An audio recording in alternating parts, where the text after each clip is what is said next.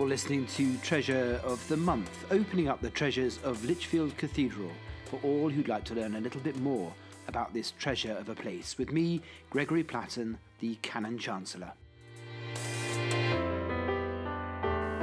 So we're uh, together here um, to talk today about Treasures of the Month for the first time that we've done this particular uh, idea in both a podcast but also on our website. I'm really delighted to be joined by Michael Diamond who is a lay member of Lichfield Cathedral chapter. Uh, and he's also an expert in his own right in museology and curating. And so he comes to this with real professional expertise. And we're very lucky to have that professional expertise. And Michael has put together several treasures of the month, but we thought that we would begin today with the treasure of the month, which is the Herkenrode glass. So, Michael, let's begin by just thinking a little bit about treasures of the month because you helped us uh, do this little segment and this idea, uh, and give us a bit of an idea about what we're going to try and do in this in this idea on the website and via podcasting. Well, I, the, the thing is, I mean, one of the things that um, that I do here is look after the inventory of the cathedral treasures as a whole. And by treasures, we, we use that word fairly broadly. We're not just talking about the silver, we're talking about um, sculpture and stained glass and uh, uh, the um, textiles and all everything that's um, that's movable really, and some things that are not. Um, and it occurred to us, I think, that we've got an awful lot of stuff there that um, that people don't know about, uh, whether they're people in um, attending services or whether they're tourist visitors or or whoever. Um, and uh, we've got some wonderful things that we ought to be sharing uh, more broadly than we than we are at the moment. So we thought, well, if we do something once a month, this goes back to my my uh, early days as a, as a trainee curator, um, where I was charged by my director with doing a picture of the month at the art gallery I worked in at the time. Um, so I'm used to the, the idea of doing this. Um, I found it uh, quite troublesome at times, um, meeting the monthly uh, the monthly deadline uh, for these things. But um, I've uh, started this one by getting a few in the in the can first. You have. You've got quite quite a few in the bag, and the. Um, I, I, like I like the idea of them being treasures because a lot of the stuff you wouldn't necessarily pick out because they're not necessarily things that sit in an archive or or sit in a cabinet. And so, um, the first one that we've got here, which we're looking at actually, is the the Herkenrode glass. Mm. Can you tell us, Michael, where we would find the Herkenrode glass? Well, the Herkenrode glass as a whole is um, is at the east end of the cathedral in the Lady Chapel. So um, you come in at the, the, west end, of course, at the entrance. You just keep going, basically. And if you walk as far as you possibly can, uh, you'll find yourself surrounded by the Herkenrode glass, the huge windows at the east end of the cathedral. Um, and uh, they, uh, they, they, date from the, the 1530s, um, for the most part. That's high Renaissance period. It's not Gothic glass. It's Renaissance glass, if you like. Um, and uh, it's, uh, it's, a, it's a spectacular uh, display. We have already there uh, a touchscreen display where you as a visitor can, can, uh, can go and uh, interrogate this glass quite closely as it is. Um, but we, it, it talks about the whole array of the glass and the major panels and so on. And what I picked out here is one very small panel that doesn't feature separately on those screens. Um, and we could do that again, of course. There are, there, there's so much of it that we, you, can, you can pick out as much as you like, uh, all sorts of different subjects. Um, and uh, I, I, picked out just this, this one for this particular um, this particular thing. But we may well come back to it at, on future dates with, with other bits of the glass. You will definitely see if you go online, and I'll give the links at the end of this, and they'll be on the website anyway to find the link to that particular picture. But what's mm. special uh, about the glass, the Herkenrode glass, Michael? Well, uh, first of all, it's um, it is there's very little glass. It's certainly in this country of this period anywhere in the UK.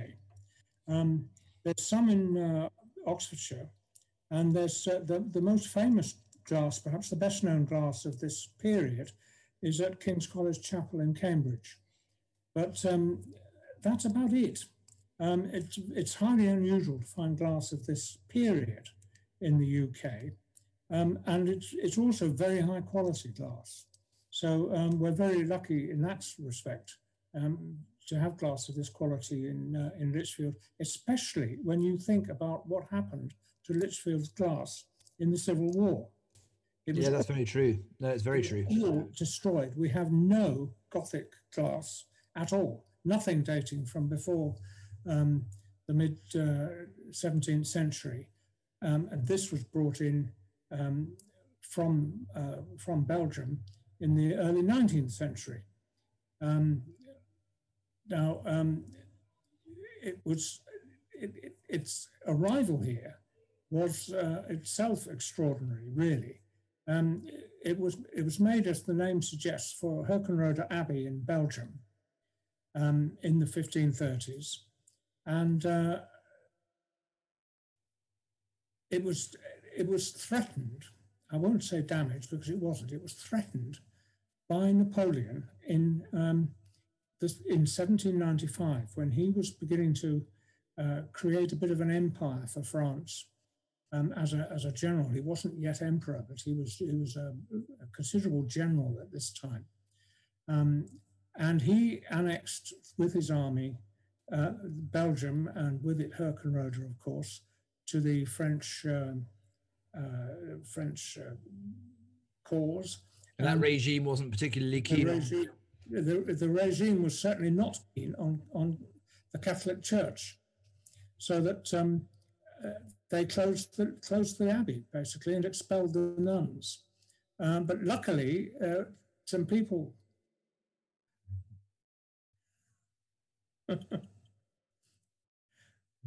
luckily, some people um, uh, at the abbey had seen this coming and had removed all the glass and put it into safe storage. That's um, extraordinary, really, to think that, that yeah, it's, it's brilliant that they were able to foresee that. Um, and in due course, it was bought by, um, well, in due course, quite quickly, it was bought by a fellow called Brooke Boothby, who lived at um, Ashbourne, um, just up the road. Yeah, in Derbyshire, yeah, just yeah. Derbyshire. Um, and he then he then sold it at the same price to the uh, uh, dean and chapter of the cathedral, and it was installed in the Lady Chapel uh, in the early years of the 19th century. And one of the extraordinary things about it, I always think, when you go in there, is although it's beautifully coloured, it doesn't actually keep the light out. It's really quite light and quite translucent. You don't. It doesn't feel dark and gloomy in the Gothic sense. It feels really quite quite bright, and yet you can see the the clarity of the image is perfect. It's very high quality. Yes, yeah, yeah, yes. It, it it's um, the the colours, I suppose, are paler than um, than the average Gothic. This example we've chosen here is actually quite dark. This little corner of it, but it's it um, is, yeah. It's only about a foot square. This panel. So um, just describe for those who don't necessarily have the image in front of them what's in that image, Michael. Well, it's just it's just a it's a picture of the abbey itself. Um, and uh, it, it's, it's just the, the abbey walls are stone coloured, as you'd expect. It's got a very blue roof. It has, yeah. And blue grass in front of it, if that is grass. um, and, the, and, the, and the blue steeple. Um, and in front of it is a, is a crozier. Now, um, croziers we think of um, associated with bishops, but um, they were also uh, issued to um, abbots, uh, uh, monasteries, when uh, as, as, part of the formal ceremony of um, them taking office. It's, they're not issued uh, to abbesses in the same way. Um, and yet, traditionally, abbesses are shown with, uh, with croziers.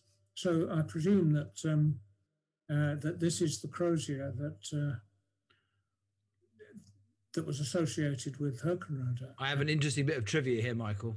And yeah. it is quite interesting because I've been told this before and it makes sense that when a bishop holds their crozier, they yeah. always hold their crozier facing towards the congregation. Yes. But when an abbot or a prior has it, they have it facing backwards towards the choir. Oh, really? And in this picture here, it is indeed facing backwards towards the choir. Yes. Well, well.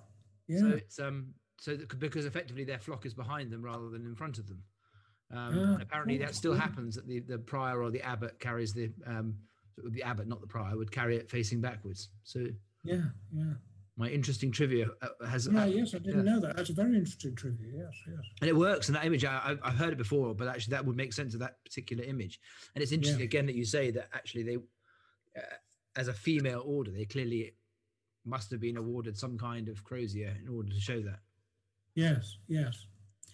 But I mean, you say what's in the image. I, I, I- I say in this piece that um, if we zoom out a bit from the, the narrow image of the abbey itself, we see that it's part of a larger picture, which shows the Virgin and Child on the left Yeah.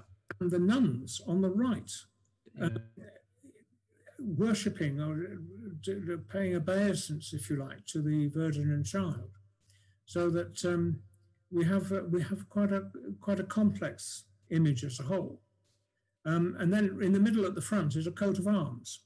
Now, whether that was there when the windows were first designed, I don't know, um, because when they were taken down and, uh, brought to Lichfield, um, they found that they didn't fit the Lichfield holes in the wall, as it were, um, and the, uh, the many of the uh, images were rearranged in order to fit Lichfield's windows.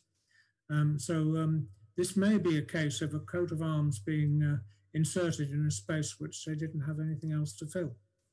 What's interesting too, though, looking at that image, is, is um, it's predominantly female, which again is quite quite odd for its time because it's got the Virgin and Child, and it's got the, obviously the the, Yes, the sisters of the the order there, which is a relatively unusual thing to see in a window like that. yeah, yeah, indeed. So that's really, I have to say, Michael, that's really fascinating insight. What we're going to do is we're going to stick the link to the 3D tour because we're recording this at the moment during the pandemic, so you can't actually access uh, that. But even if you're not able to come to Lichfield, you can click on the 3D tour and it'll give you some of the insights that you'll find on the touch screen, and you can actually see in in good light those images, not as close up as your pictures. But I think what we will do is we'll come back in some of the future episodes uh, of Treasure of the Month to look at some of the windows like we have done with this one, specifically Yeah. to perhaps look at the biblical stories or Yeah. to look at the history behind those particular images and draw them out. Yeah. Thank you, Michael. That being the case, we, we've got, um, we've got there are two other images we've shown in the thing. Of course, one of showing a reconstruction of um, Abbey like before Napoleon arrived, and uh, and uh, and finally one a portrait of Brooke Boothby himself from the Tate Gallery, That's a wonderful portrait, isn't it? I mean, done by really- done by and that's done by Joseph Wright of Derby, who, as his name suggests, came from Derby, just down the road. it is. It's wonderful, uh, sort of 18th century dandy. Oh yes, absolutely. Yeah, But we can't be rude about him because it's thanks to him we have that amazing glass at, at cost price as well. yeah, indeed, indeed, yes, yeah. Well, thank you, Michael. We're going to round up this particular treasure of the month here, but we'll put it on the website quite soon, along with the images that we've seen, so people can actually access it and spend some time exploring. I think one of our best treasures of the month. Mm. Um, Good. Lovely.